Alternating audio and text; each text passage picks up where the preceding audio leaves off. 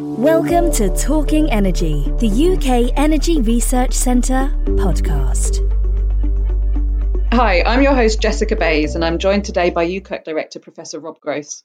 With COP26 just around the corner, in this episode we're exploring some of the government's plans and announcements for reaching net zero. So let's jump straight in. The government's been working on bolstering its green credentials ahead of COP26 and last week announced that all of the UK's electricity is going to come from clean energy sources by 2035. Rob, do you think this is feasible?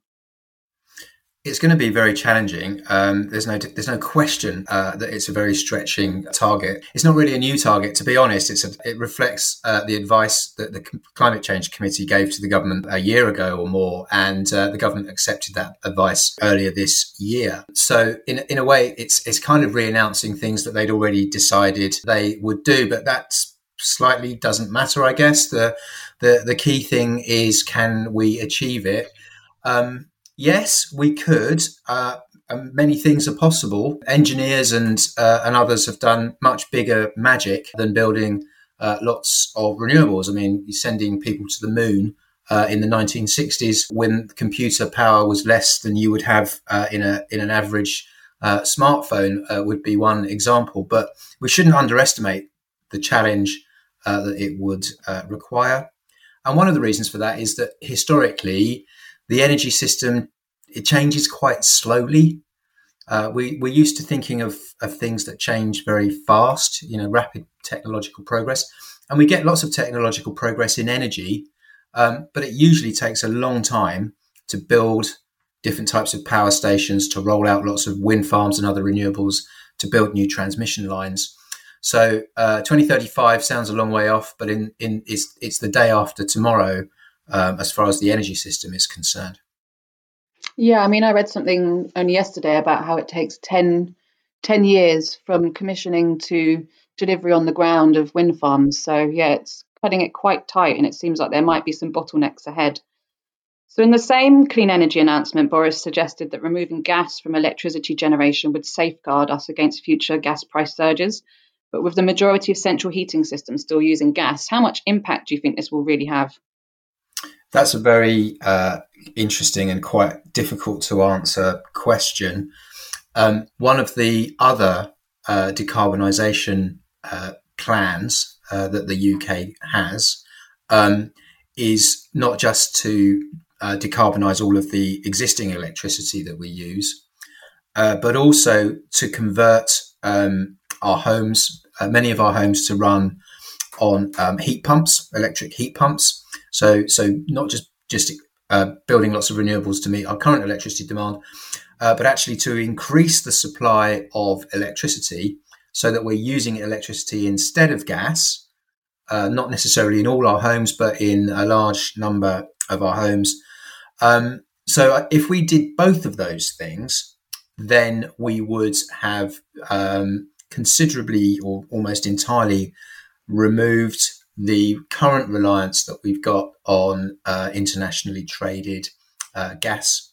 And as we're seeing at the moment with, with record high gas prices, uh, energy companies going out of business, um, and all of the other sort of news headlines that are surrounding the current uh, gas price uh, um, situation, uh, then if we can achieve all of that, then that would obviously be a very good thing. I, I think what we need to understand, though, is that gas prices will continue to be um, significant for UK households and UK businesses um, for for many years to come, even if we manage to achieve all of our targets.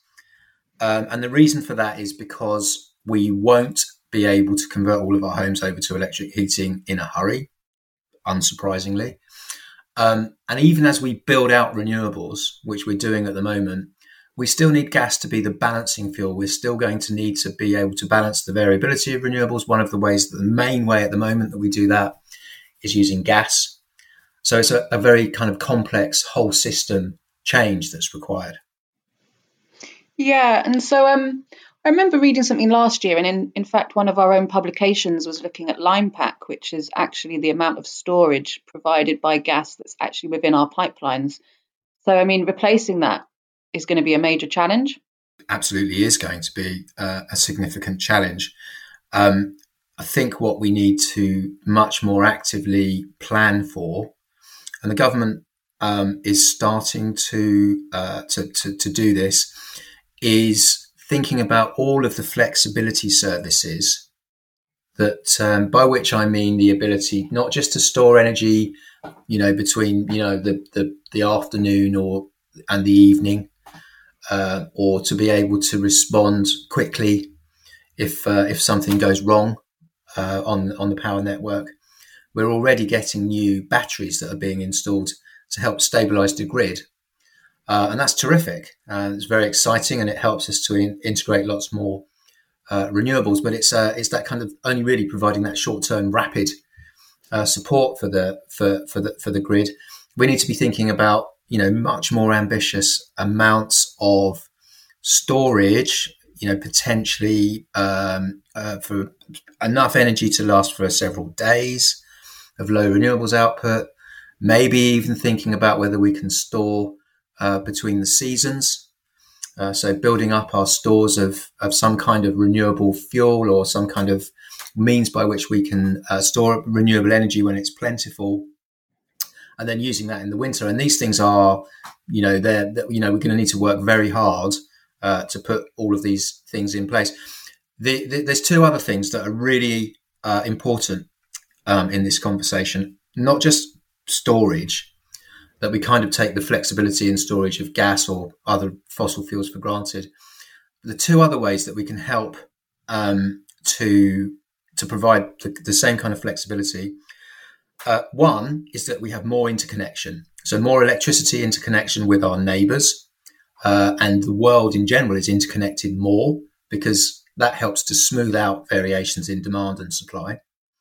And the other is is is the demand side, so smarter stuff, being able to control the charging of our new electric vehicle batteries, uh, being able to control the use of our new electric heating in in clever ways and not forgetting, of course, it's you know the, the number one, the first fuel is energy efficiency. The first things that we we we should be doing that that, that Britain has been quite poor at compared to many uh, of our near neighbours is just to be more energy efficient, to have better insulated buildings, um, because that in itself makes us more resilient.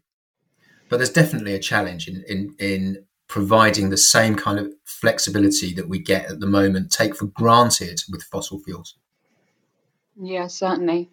So, as part of this shift to clean power, the government indicated there'll be a, a bigger role for nuclear. But with seven out of eight of our current plants due to be de- decommissioned by the end of the decade and only one currently under construction, isn't the government behind the curve on this one? Yeah, I mean, that's a really, really interesting question as well. So, one thing that is important to say is that not all nuclear power stations are the same size. So, in terms of the amount of electricity generation, the new uh, the new power station that's under construction at the moment is much bigger, will produce more energy, and will be much more reliable because it's uh, uh hopefully uh, because it's uh, because it's newer than some of the older ones uh, that date back to the um, you know forty years or more um, and uh, have had some reliability issues because they're getting old and were smaller. Okay, so so we would expect one to be able to replace three or four of the older power stations if if in terms of the amount of energy generated uh, according to as long as it all goes according to plan and the power station is up and running and reliable um, but you're completely right um, in, I mean, behind the curve. Um, we, the UK, has had an aspiration to build new nuclear power stations, going right back to uh, the mid 2000s, uh, when there was an energy review in 2006, which concluded that new nuclear uh, should be competitive without subsidy. That turned out to be incorrect.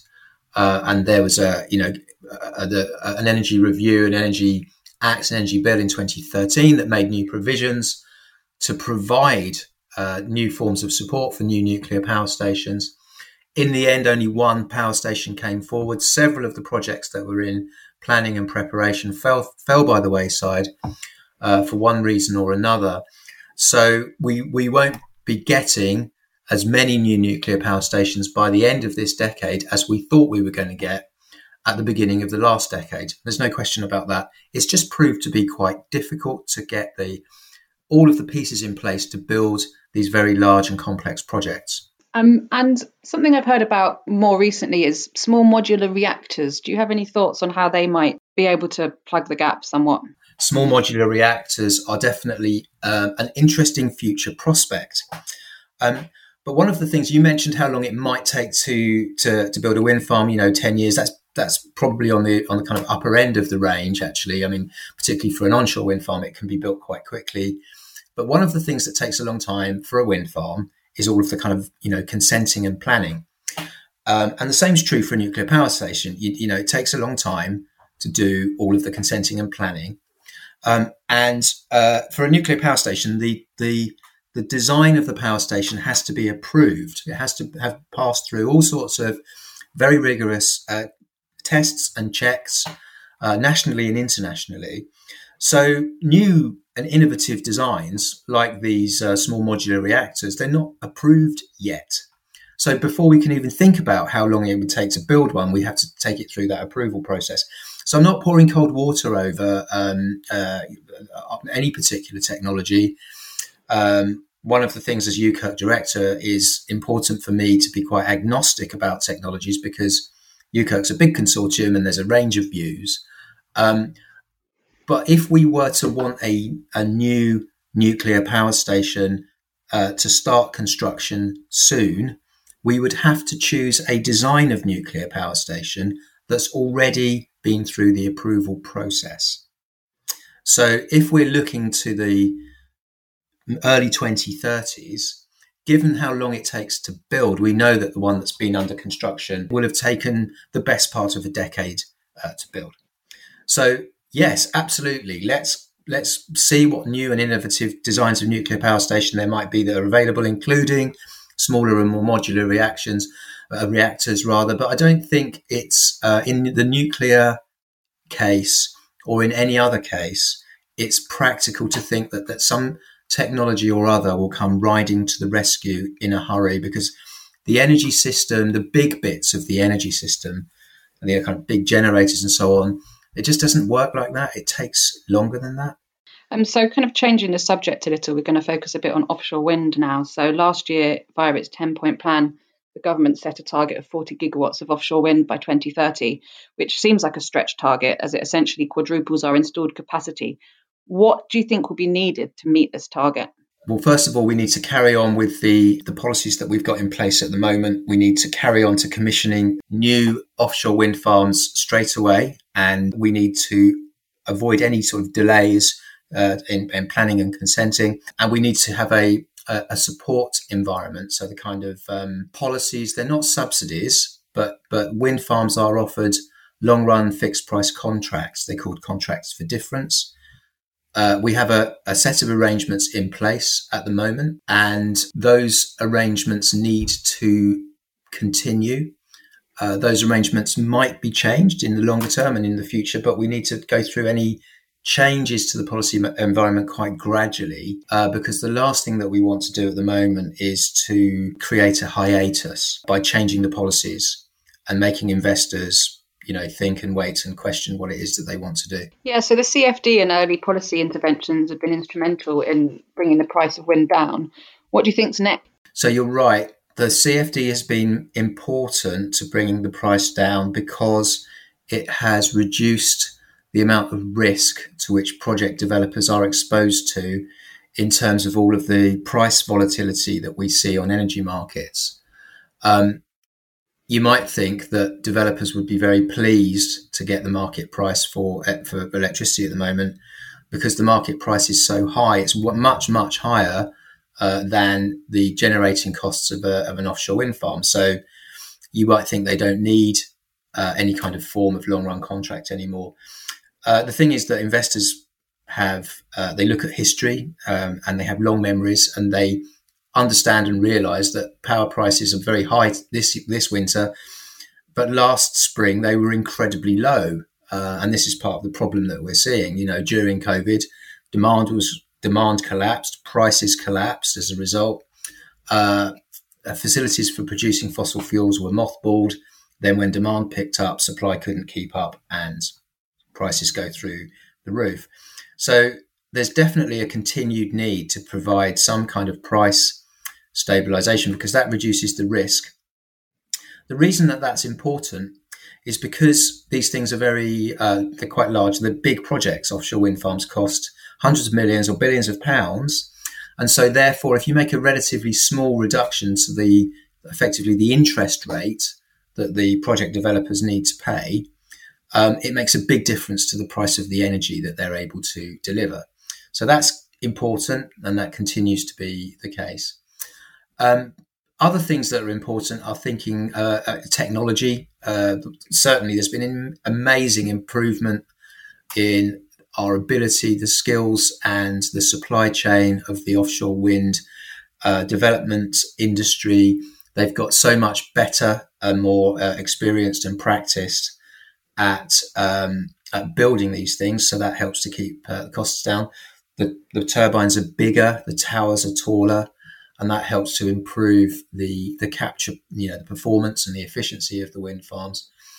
Um, looking into the future, I think we also want to um, have ongoing innovation. Think about where we can position these offshore wind farms because if we can move them further out to sea, we get a more reliable wind source. That's important. If we can put them in different uh, locations, so maybe, for example, moving to the west coast of, uh, of Great Britain, um, building off uh, the west coast of Scotland or, or, or, Ireland, it gives us an opportunity perhaps to um, get uh, power generation at times of the day or times of the year when the when the eastern side of the country is is calm. So that again could help uh, with our long run kind of cost reductions. So there's a lots lots of things, but there, there's still a need for policy to help to de-risk, and I think that's that's an important thing for the government to be continuing to bear in mind.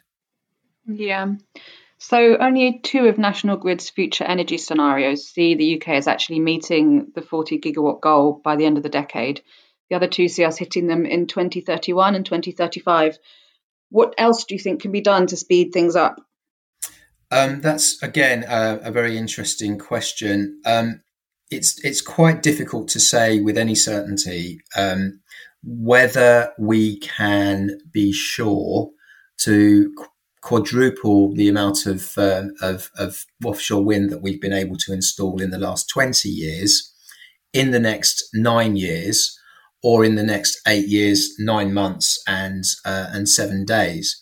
So I think that what the, the important thing is that we need to have uh, a stable policy environment uh, we need to make sure that there aren't any delays uh, to the consenting and permitting regime. Uh, we, in parallel to building the wind farms, we need to make sure that we've got the grid infrastructure that we need in order to make effective use of the energy that they generate. Um, and if we don't quite manage to build 40 gigawatts by 2030, but we build it by 2031, I'm not sure that that massively matters. No. So something you touched on earlier was supply chains, and uh, research published by Renewable UK has calculated the investment in offshore wind manufacturing has surged to more than 900 million this year, and the number of people directly employed by the wind sector is also set to significantly rise. Can you tell me a bit about your initial findings from your Green Jobs project here at UKERC, and if you think offshore wind might actually help with the government's levelling up agenda? So I think the, the government obviously does think that offshore wind helps with the levelling up agenda. Uh, and that's one of the reasons that they are as keen as they are on building offshore wind.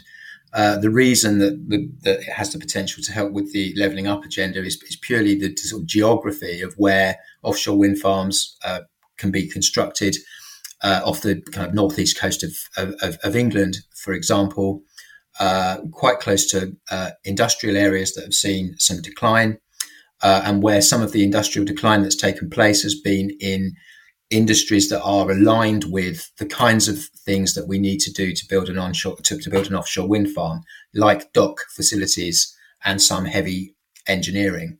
So there's an awful lot of stuff that's required um, to go into uh, an offshore an offshore wind farm historically, um, the United Kingdom provided some of the supply chain and some of the bits of kit that you need, uh, but historically, not all of it. In fact, in some instances, not really very much of it. And um, it's quite well known that um, Denmark and Germany uh, and a number of other uh, near neighbours uh, have been very successful at the um, at, at creating in a relatively short space of time a wind industry and then exporting that technology uh, to countries all, all around the world. Um, it, a few years ago, five years ago, even certainly ten years ago, that wasn't a policy priority in in in, the, in this country in the same way as it might have been overseas. Now it is now a policy priority, and so we need to be thinking uh, much more kind of creatively and actively about how we engage that supply chain. Um, that's very, very complicated. I, am not sure it's possible to give you a, a kind of definitive answer. Uh, we could run many podcasts on industrial policy, industrial strategy, and, um, and manufacturing, uh, and all of those things. Um, but one of the kind of key ingredients of um, the, one of the reasons, one of the su- success factors for those other countries that have got uh, a, a, wind industry has been a stable policy environment. So I, am perhaps you know saying the same thing over again. I don't want to uh, bang bang a drum too much, but having supportive and consistent policy, a clear kind of pipeline and plan, uh, effective policies for delivering against that plan. That's the kind of foundation stone of making it attractive for investors to come to the United Kingdom and to and bring more of that kind of manufacturing capacity here. So, whilst the 40 gigawatt target sounds like a challenge, recent analysis published by Imperial College calculated that we'll actually need 108 gigawatts of offshore wind to reach the government's clean electricity goal by 2035. There seems to be quite a disconnect there. Do you think the gap can be plugged to reach their new 2035 target?